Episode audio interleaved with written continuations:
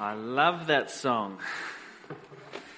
And it's a good introduction to the sermon today because we're starting a series um, in our lead up to Easter uh, called uh, What Do You See? Uh, and as Helen's poem aptly illustrated for us, um, we're asking that question again and again and again.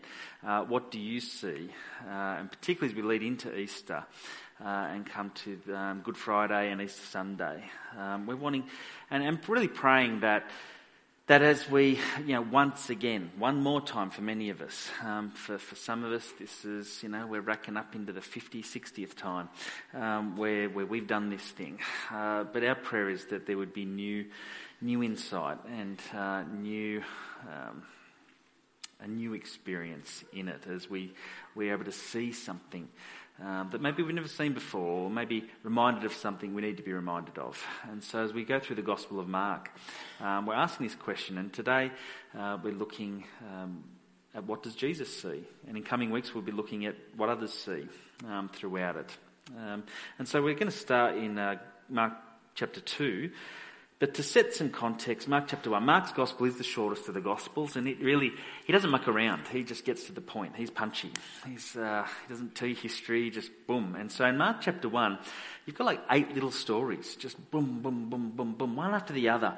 That they're just a, a punchy, and each one of them telling us something really significant about who Jesus is. He's just right off the bat is wanting us to see that Jesus is different and Jesus is unique. And so uh, we, we read of um, John the Baptist and how John speaks of this one who will come, who is uh, greater than he is. And John is uh, not even worthy to tie this guy's shoes, like he's so great. Uh, we see the baptism of Jesus, where the Spirit himself testifies to who Jesus is, descends upon Jesus, where the Father speaks from heaven, saying, This is my Son whom I'm well pleased, and, and again testifying to, to there's something unique about, about Jesus. We see Jesus going and um, getting his first disciples, as he calls them, and, and the disciples as, as they drop everything um, drop everything to follow him, again, testify to, to his right to, to be called a rabbi and to be followed. We see that he, uh, he goes and, and, leaves the area where he begins his ministry and, and enters into Capernaum. We're very specifically told this. And as he enters Capernaum, he begins teaching, and this is where we get that, that bit about the, the crowd being amazed and stunned, like, oh my goodness, um, we've never heard someone teach with such authority. Like, who is this guy? And so he, his very words um, testify to who he is. We see um, him casting out demons, um, and the demons saying, What do you want with us? and uh, showing respect to him, and again testifying to, Wow, that this Jesus is unlike anyone we've ever encountered. Uh, he performs miracles in the town of Capernaum, healing the sick and uh, casting out demons. Uh, all that were brought to him, he, he healed, um, we're told. Uh, he then leaves Capernaum, and as he leaves, we're told that, that word spreads fast. Um, people start to talk a lot uh, about what's gone on, and several days later, he returns to Capernaum. So you can only imagine what's happened in those seven, several days, can't you? Um, we're told in uh, Matthew one thirty two, we read, um, that evening, this is while he's in Capernaum, uh, after sunset, many sick and demon possessed people were brought to Jesus. The whole town gathered at the door to watch. So Jesus healed many people who were sick with various diseases and he cast out many demons. But because the demons knew who he was, he did not allow them to speak. He's still wanting to be a little secretive about who he is at this point. But you can see the whole town has gathered. I mean, this was big news. This was entertainment. Um, you can imagine if some guy's going around healing instantly, everybody, you know, just boop, boop, boop, yep, you can see, you can walk, you can um, speak, you can, um, I don't know what, whatever your problem is, but I don't know, you're healed of it. Um, like he's just healing everybody left, front, centre, casting out demons. I mean, people, there, there was a buzz around the town. So much so everybody's there gathered um, to, to witness what is taking place. And so he then goes away for a few days, and, and while he's gone, um, you know, what are people talking about? They're talking about this thing. I mean, Canberra sells out of toilet paper, and we're talking about it for weeks. Um, I mean, here's this guy doing the miraculous. I mean, they're talking about it. Um, they, they've got nothing better than to do than to talk about what's happened. I mean, it's not like they've got Netflix that they can go binge on. Um, they are just fixated on this Jesus thing. So he goes, now all of a sudden, this guy that was, was big news has come back to town, and that's where we pick up the story in chapter 2. And so in chapter 2, verse 1, we read this. When Jesus returned to Capernaum several days later, the news spread quickly that he was back home. Soon the house where he was staying was so packed with visitors that there was no more room, even outside the door. While he was preaching God's word to them, four men arrived carrying a paralyzed man on a mat. They couldn't bring him to Jesus because of the crowd, so they dug a hole through the roof above his head.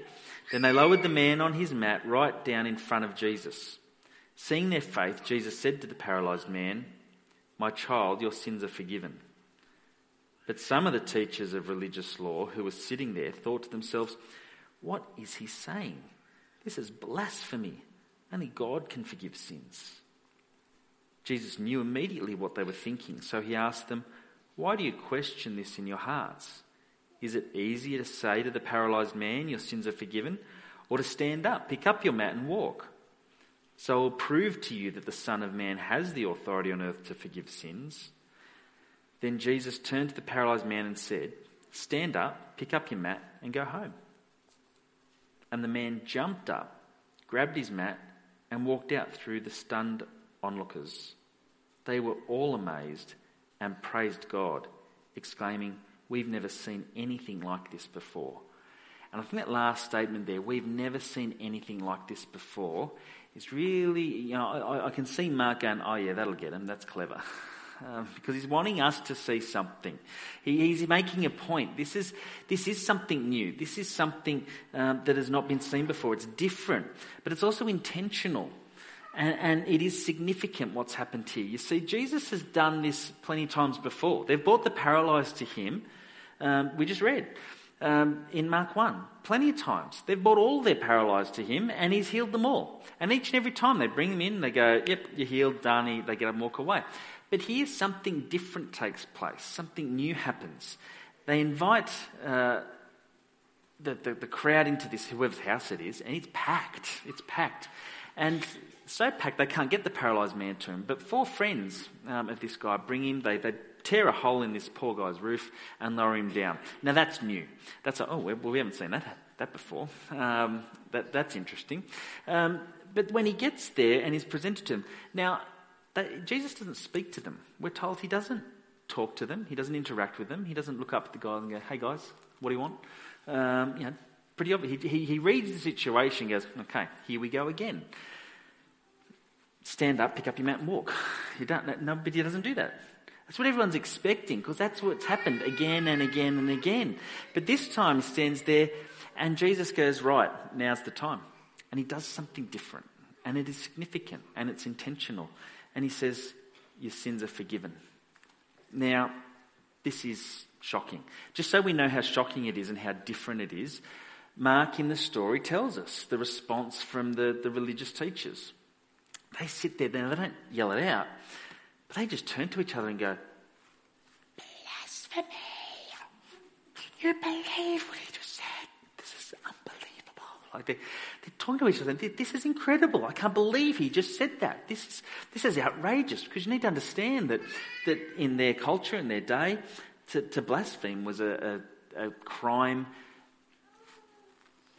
worthy of death. Uh, this is something you just don't do. To, to, to blaspheme God. And the blasphemy he was committing was of the highest order. Um, because let's face it, there's only one person who can forgive sins. There's only one, and that is God. And God has told you how to forgive sins. There's a whole ritual you've got to go through. There's a whole temple, there's a whole lot of, of there's a whole priesthood dedicated to, to helping you get forgiveness of sins. So when you do the wrong thing, you are to go to the, the temple, you're to, to bring your sacrifice and your offering, you to give that to the priest. The priest will then mediate between you and God, and then God will declare you're forgiven. That's how it works. And yet here's this guy who just, you're forgiven? Like that? let's just throw out our, our law, let's throw out our rituals and our practices and, and, and our temple and God. Let's just throw, and, and, and what's more, not only do we do away with all of that, now you're saying that you can forgive sins? Like you were declaring forgiveness? Like only God can do that. How can you do this? They are furious. No wonder they're saying this is something new. This is, oh, this, hey, you're just meant to forgive the guy. Uh, you're not, you're, not meant to forgive. You're meant to just heal the guy. Um, but Jesus, of course, knows what they're saying and he picks up on it immediately and he says, you know, so guys, and he puts them to the test. He says, so answer me this. What's easier? To say your sins are forgiven or to heal him? Now, it's not a trick question. It's not a trick question. It's pretty obvious, okay? You're meant to, to know the answer immediately. Um, because, to be honest, I can say your sins are forgiven. I can even say it. Um, and, and people sort of look in the room and go, I don't know, did it happen? Did, did, is he forgiven? I don't know. I missed, I, I missed it. is he forgiven? like, it's easy to say it. Uh, what's easier for me to, to say that and, and you can't prove it or test it, you don't, you don't know. Um, or is it easier to say to this paralyzed man, who, let's face it, were bought by three friends, uh, four friends? I mean, he, the, the, four guys on the roof can say, that they can testify and say, yeah, no, he's legitimately paralyzed. Um, it's a small town, it's not like Canberra. Um, we've got friends staying with us um, from Sydney, and they said to us last night, Oh, uh, by the way, guys, have you bumped into to Tim, our friend? And we're like going, no, of course not. It's Canberra. Like, no, I, I don't bump into everybody. Um, but back then they would have. Everybody knew this guy who was paralysed. And so, is it easier for, to, to get this guy who we all know is paralysed, is it easier for me to say to this guy, get up and walk, and for him to walk out? Now, of course, the answer is easy. It's like, well, of course, that's a lot harder because if he doesn't stand up and walk, then we, we know you are powerless. We, we know we can't trust what you say. So it's a pretty easy question. And of course, he then goes, Well, watch this. Stand up and walk. Guy picks up his mat and walks out. What's the lesson? Well, if I've got the power to do this, if I can do this, if it's very clear that throughout all the ministry I've done in this town already, plus the, the, the, the, bit of work I did outside of the town, if you've seen the divine power of God working through me, if you have seen that the Spirit of God rest upon me, if the Father speak my name, if you've seen me command the demons and cast them out and work against the powers of evil, if you've seen all this, if you know that I've got the divine stamp of authority from God on my life, uh, and you see that, then why won't you trust me in this? Why won't you trust me in that? And it is different. It is new, it's significant, and it's very intentional. And, and with this act, Jesus, and I think Mark wants us to see that Jesus is saying something. He, he's now saying, hey, look, world, I haven't come just to be your doctor. I haven't come just to heal the sick. I haven't done that. I have come to deal with the real problem, the problem the world really is facing. The, the, uh, this is the problem I've come to deal with, and that problem is sin. And so I think that's what we're meant to see here. Jesus comes to deal with the problem of sin. Um, now, do you know what sin is? Do you know what sin is? Uh, what, what, what is it to be a sinner? If, if you were to ask someone, what, what's a sinner? Um, what would they say? You might get lots of different answers, wouldn't you? If you ask now, if you ask someone who's churched, you'd get a very different answer to someone who's not churched. Uh, there may even be people. Um, I, I, dare say there'd be a few people out there who'd go, "I have no idea. Um, I don't use the word sin. Never heard it before." We like to think everybody's heard the word gospel, Jesus, sinner. Uh, there are people who've never heard it. Um, what's a sinner? Some people, most people might say, oh, a sinner's just someone who's not perfect. That, that's, you know, that'd be acceptable. Most people would kind of agree with that. And, and to some degree, they're right. A sinner is someone who is, has missed the mark. To, to sin is to miss the mark, to fall short. And so, to, on some level, um, when we miss the mark, we, we're not, we, haven't got, we haven't got a 10 out of 10. We're, we're, we're not perfect. And so it's acceptable to say that. But, it, but it's more than that. It's not just that you're not perfect. Uh, because sin is a relational problem. Because all sin, the scriptures would tell us, is against God. Whenever we sin, we sin against God. How can that be? Because sin in the scriptures, when we break God's rules, we break the law. And the law is itself an extension of God. God, being holy and righteous uh, and the creator of all things, gave us the law to live by. And it's an extension of Him. It is holy and it is righteous and it is good and it tells us what it is to be that. And so it's very much Him. When we break that, we, we are coming into to conflict with God, with who He is. And so we can talk about sin being a, a breaking of the law. Uh, and that made a lot of sense for Jesus um, when he talked about sin and used that word, when he talked about the law and how we break the law. Because in his day, when he was ministering on earth, everybody knew that. Everybody knew the law, everybody knew the word sin and what it meant, and everybody knew how to deal with sin. You go to the temple, you offer sacrifices, blood of the sacrifice covers your sin, and, and God gives you forgiveness. Everybody knew that. That the people of God knew God. They, they accepted there is a God, there's a creator. That, that was never questioned, that was never doubted. And so when people talked about these things, when Jesus came to talk about them, you know, oh, your sins are forgiven, they knew exactly what he meant. But in our day and age, we, we don't. We live in a world that doesn't know what sin is. They don't know there's a problem with sin. We live in a world that, that doesn't even acknowledge there's a God. Uh, we've replaced sin with, with sickness and, and illness. Um, and instead of salvation, we just need therapy. That's the world we live in. How do you talk about sin in a world like ours? Well, a good thing the Bible talks a lot about sin because it helps us see it from different angles. And there's lots of ways it talks about sin. So it can talk about breaking the law, uh, but in Romans uh, chapter 1, it talks about it in a different way. Uh, and I guess Romans 1 is, is building off of, of the Ten Commandments. So when we think of the Ten Commandments, which are the, the law of God, you've got ten. But what I want to suggest is the first two really help us understand the rest of them. And the first two commandments, the first commandment is, you shall have no other God but me. That's it. I, am God. Uh, and the second one's like it. Um, you shall not worship false idols. You should not uh, make idols out of created things.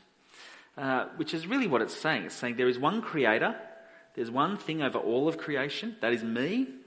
Everything else is created. Why would you worship created things when there's the one who made that thing? Why would you do that? You, you esteem this thing and say this thing's the greatest thing, and so, well, actually, there's someone who made that. Aren't they greater? It just makes sense. And so, those two commandments help us understand and make sense of all of. And so, the Old Testament would speak of idolatry.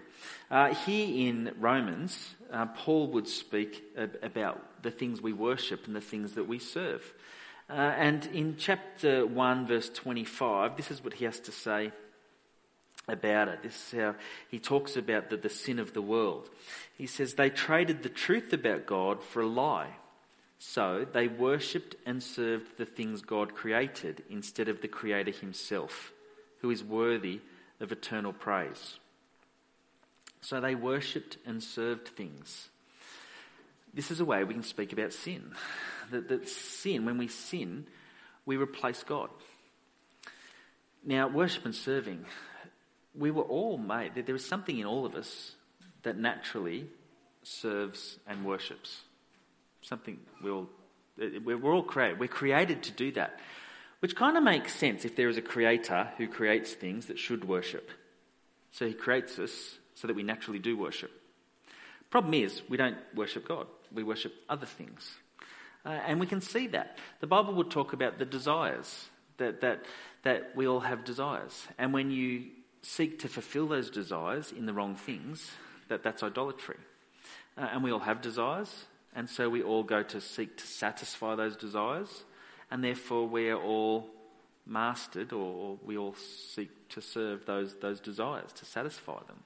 Question is, what, what is it that you are seeking to satisfy? Or what, where do you look to? What do you look to for satisfaction? What is your idol? What is it? Now, you can have that conversation. I think people get that. What's most important? What do you value most? Is it your health? Is it security? Is it money? Is it your family? Is it your spouse? Is it your kids?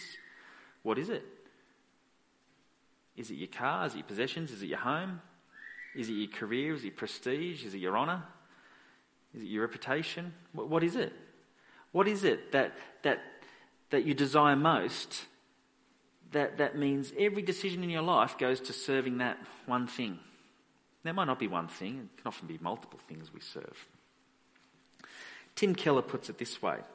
Tim Keller was asked to, um, to talk about, you know, if you were talking to some, a, a modern day young person about sin, how would you, you have that conversation? And he says this Sin isn't only bad, doing bad things, it's more fundamentally making good things into ultimate things.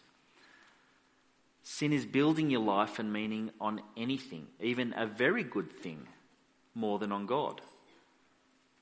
And whatever we build our life on will drive us and enslave us. Sin is primarily idolatry. I like that sin isn't only doing bad things. You know, there, there's sins of omission and commission. So commission prayers, things, sins we commit. You can do the wrong thing, but you can also sin by not doing the right thing when you need, needed to. You didn't reach out. You didn't help. You didn't love. It's fundamentally making good things into ultimate things. Now, who's going to deny here that it's good to be healthy? It's good to be healthy. It's good to be, eat well. It's good to exercise. They're good things, aren't they? But when we seek to, to make an idol out of that, when we think I'm the best way I can live is to, to be as fit as I can, healthy as I can. And so we dedicate our time and our money and our energy and our thoughts in, into that. Um, we're going to the gym, we're exercising, and, and nothing can interfere with that. You know, I've got to have my routine. I've got to, I've got to do this. We make an idol out of it. It's a very good thing, but it shouldn't ever be the thing. I think it's a good way of talking about it. I think it's a good way to, to speak about sin because when you talk about sin being breaking the law, and, and that's what we Christians like to talk about, and, and you can, it's true, but when you talk to someone like that, it, it just rubs you the wrong way, doesn't it? Have you ever had anyone come and say, Oh, you're doing the wrong thing? Breaking the law? It's like a finger pointing thing. And the other problem with it, when we talk about breaking law, that it doesn't really impact modern day Pharisees. What do I mean by that? That there are some of us who think we're good. They think, I do all the right things. And so when we talk about, oh, sin being breaking the law, I go, well, that's good because I don't break the law. I'm good. Uh, and there's plenty of people like that, inside and outside of church. Um, I always do what's right. I follow my heart. And so when we speak of law breaking, it, it doesn't mean, it. but, but everybody can talk about the things that are most important to them, the things they value, the things that, that, that control their desires, the things they're trying to, to seek satisfaction in. So I think it's a helpful way of speaking about sin in our day and age. But there's more than, than this that, that Mark wants us to see in this passage, I think, as we keep reading, because he adds, adds another little story on. Because you can talk about sin to people, you can talk about sin, but, but there's a way you can talk about it. There's a way you can treat sinners. And so as we read on, Mark 2, verse 13. Then Jesus went out to the lake shore again and taught the crowds that were coming to him. As he walked along, he saw Levi, son of Alphaeus, sitting at his tax collector's booth. Follow me and be my disciple, Jesus said to him. So Levi got up and followed him. Later, Levi invited Jesus and his disciples to his home as dinner guests, along with many tax collectors and other disreputable sinners. There were many people of this kind among Jesus' followers. I love that bit. You know, I'm, I'm throwing a party, so um, please come, disreputable sinner. You know, you don't put that on, on invitations, do you? Um, it, it's not the thing. You know, as far as Levi was concerned, he was just inviting some friends and colleagues um, along, and, and yet, uh, you know, there were lots of people like this, reputable sinners, uh, disreputable sinners. Uh, but when the teachers of religious law, who were Pharisees, saw him eating with tax collectors and other sinners, They asked his disciples, Why does he eat with such scum? Now, I, I what a word, such scum. Um, I don't know if you think about what, what does scum mean? Um, I've got a fish tank at home. And that fish tank, of course, as my fish go and eat the food that I give them and then they poop and that it just, it dirties the water. And what starts to build up on the glass is scum, um, pond scum. Now, now, there's only one thing you can do with scum. There's only one appropriate thing to do with it, and that is just wipe it off. Uh, it shouldn't be there. It serves no purpose. It's, it's harmful. It's a waste of space. It ruins everything. Um, so you just get rid of it. You just wipe it. You, you wipe it off. You wipe it away. And, and that's what the Pharisees are, are, saying about people. They're saying these, these scum. What's he eating with this scum for?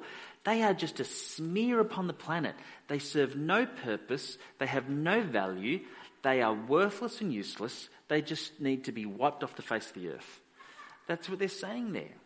And I think Mark here is contrasting for us different responses to, to sinners because you can talk about sinners in a very you sinner you in, in my mind i don't know i put three words together all the time you dirty rotten sinner anyone else put those three together or was it just me I, know, I thought I was taught it. Obviously, I've just picked it up um, myself and put it together.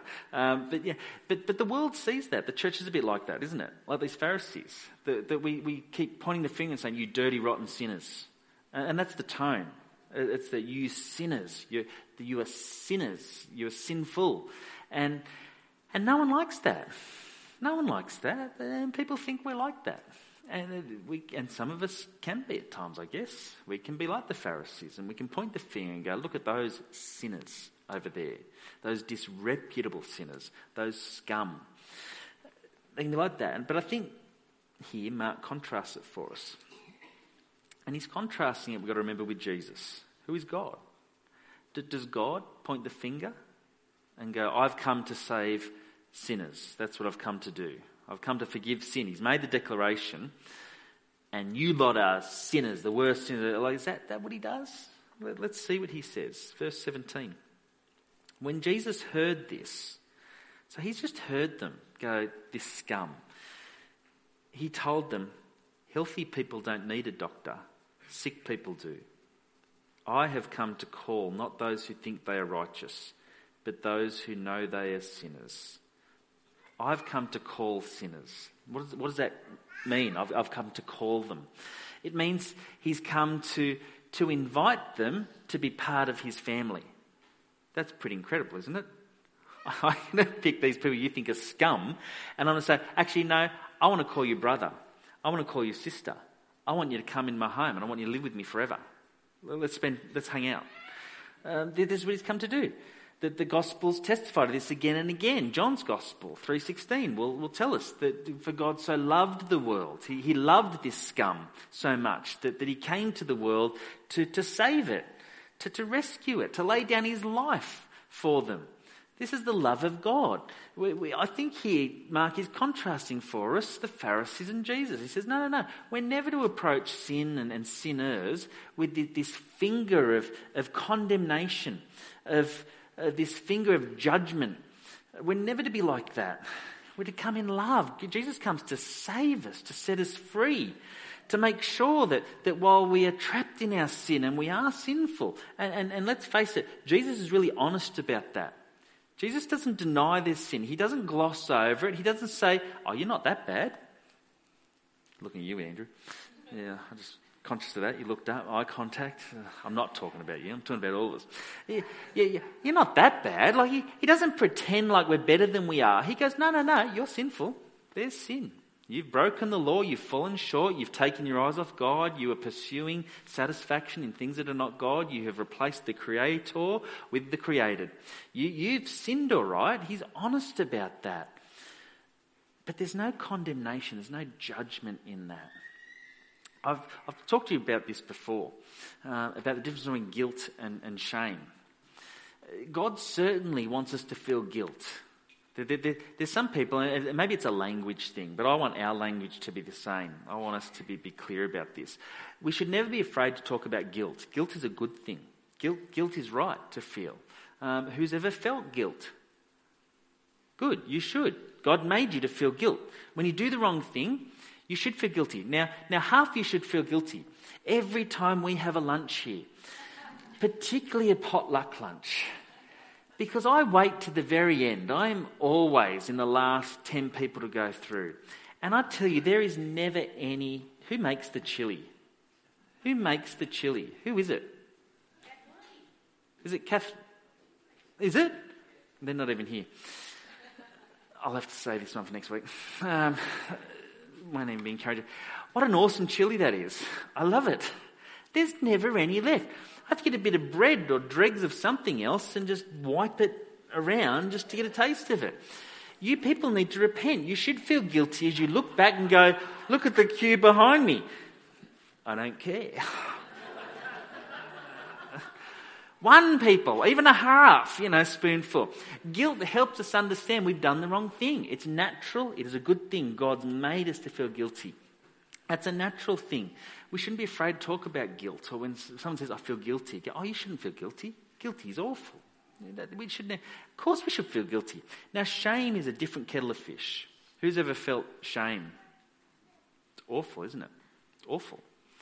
Guilt says you've done something wrong, but it's all right there's hope. You can change, you can fix it, you can repent, you're worthy of forgiveness, you're still valuable, you're still a child of God, it's, it's fine.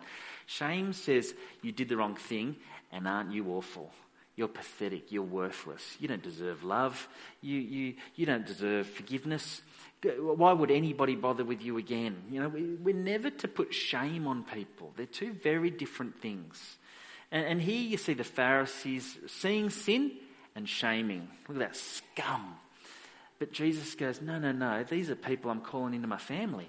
They're, they're, they're, I'm, I'm, about to adopt them into my family. What are you talking about? There, there's no guilt. They're worthy. They're valuable. They're image bearers of God. They have sinned, yeah, absolutely. But they're worthy. We need to, to, to be clear about that. And that's the heart of God here. Now, the world is pretty good at recognizing sin. All of us you know, it, it, we have to face a harsh reality. All of humanity, if we look back at the last century, the, the 20th century, it was the, the bloodiest and most murderous century that we've ever experienced on earth. More people died, uh, more people were killed, more people were traumatized, tortured, displaced, made homeless, um, abused than, than any other century. Now, mostly because there were more people than any other century who've lived but because of wars, because of people. And, and, you can't sit there and look at, at that history and then sit here and go, but we're good, humans are good. Because you've got to look back and go, wow, those people who did all that belong to my species. They're me. There's something wrong with us. There's something wrong with us. And so most worldviews will, will identify with that. So when we break down kind of very simply, um, so that the Eastern, Eastern worldview, uh, we use Buddhism as an example. So Buddhism is very good at identifying evil, identifying sin, and saying, yeah, there is something wrong with the world. There is pain, there is suffering. It's very good at that. It, it, it clearly it unpacks and goes into detail about how we actually experience suffering and pain, and uh, because it is it is consumed with getting away from it and, and, and putting into it. How does it do that? Well, it says, well, you can't in this life. This life just is pain and suffering. The way to escape all of that is to escape this world, escape this life. It may take you 35,000 attempts as you come back again and again and again to experience pain and suffering over and over again in this life, but eventually you may be able to escape it and, uh, and find peace. They, they acknowledge it really well, but there's no hope for this world. You've then got the West. Now, I might split the Western perspective into two. You've sort of got your, your religious Western perspective and your secular Western perspective.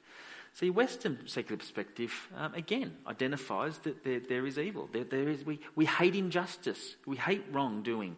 Um, we hate inequality. We hate these things that we see are not fair and unjust in the world. And, and secularists can, can be really good, really heroic in the way they fight against the, the wrongdoings and the pain and suffering of this world. They, they can. But again, with them, there's no hope.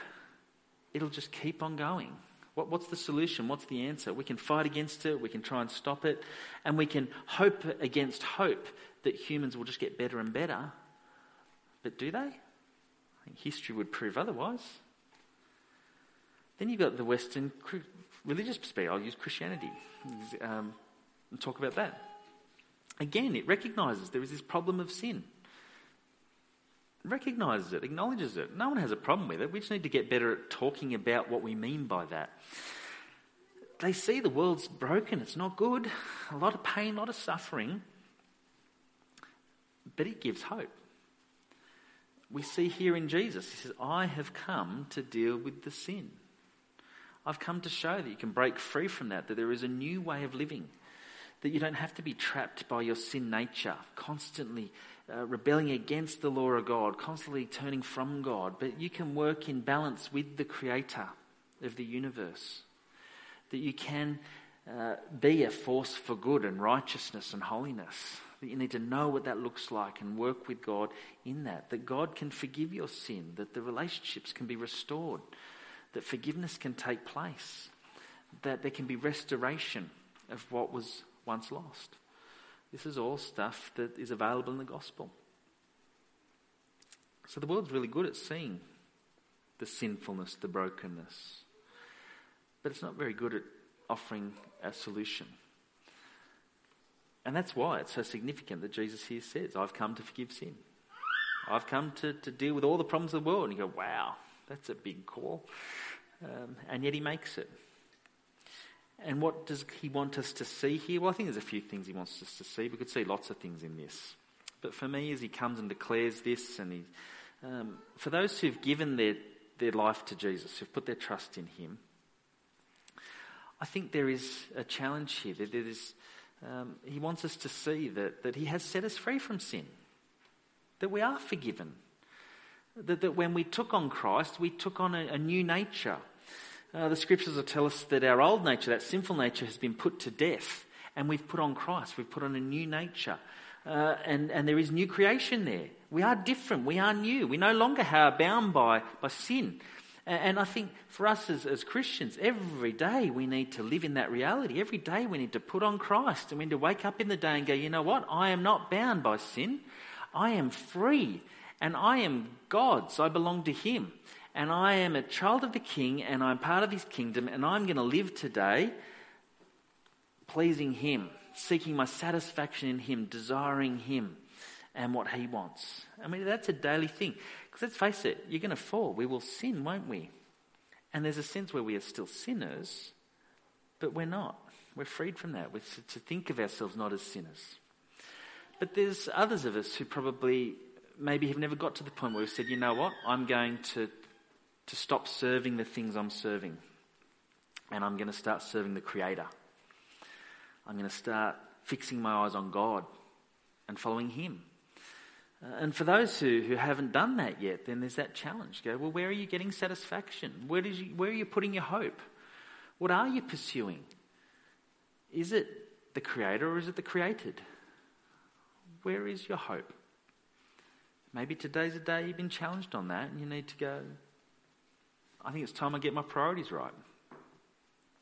Start seeking the one who can save, the one who created me, the one who knows me best.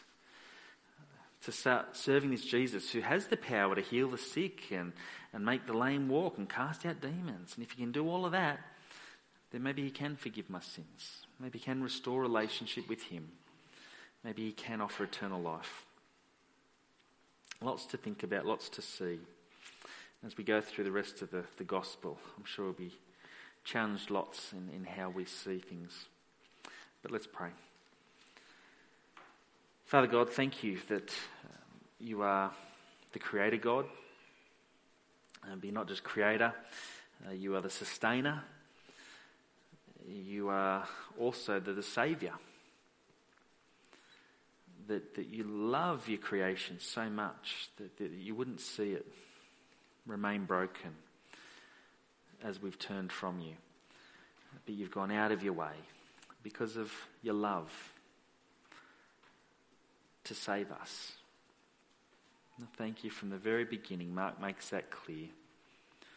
that Jesus has come to save, that we can be saved, that there is a hope for this world. Not to flee from it or escape it, but the, this world can be transformed. That when you return, you will bring a new heaven and a new earth. That we will live free of sin, in perfect relationship with you, in perfect relationship with one another. We thank you that there's that hope, that promise you've made to us. It's unique. We don't get it anywhere else. It is something new, and it's intentional, and it is significant. Help us to see it more clearly, we pray. In the name of Jesus Christ.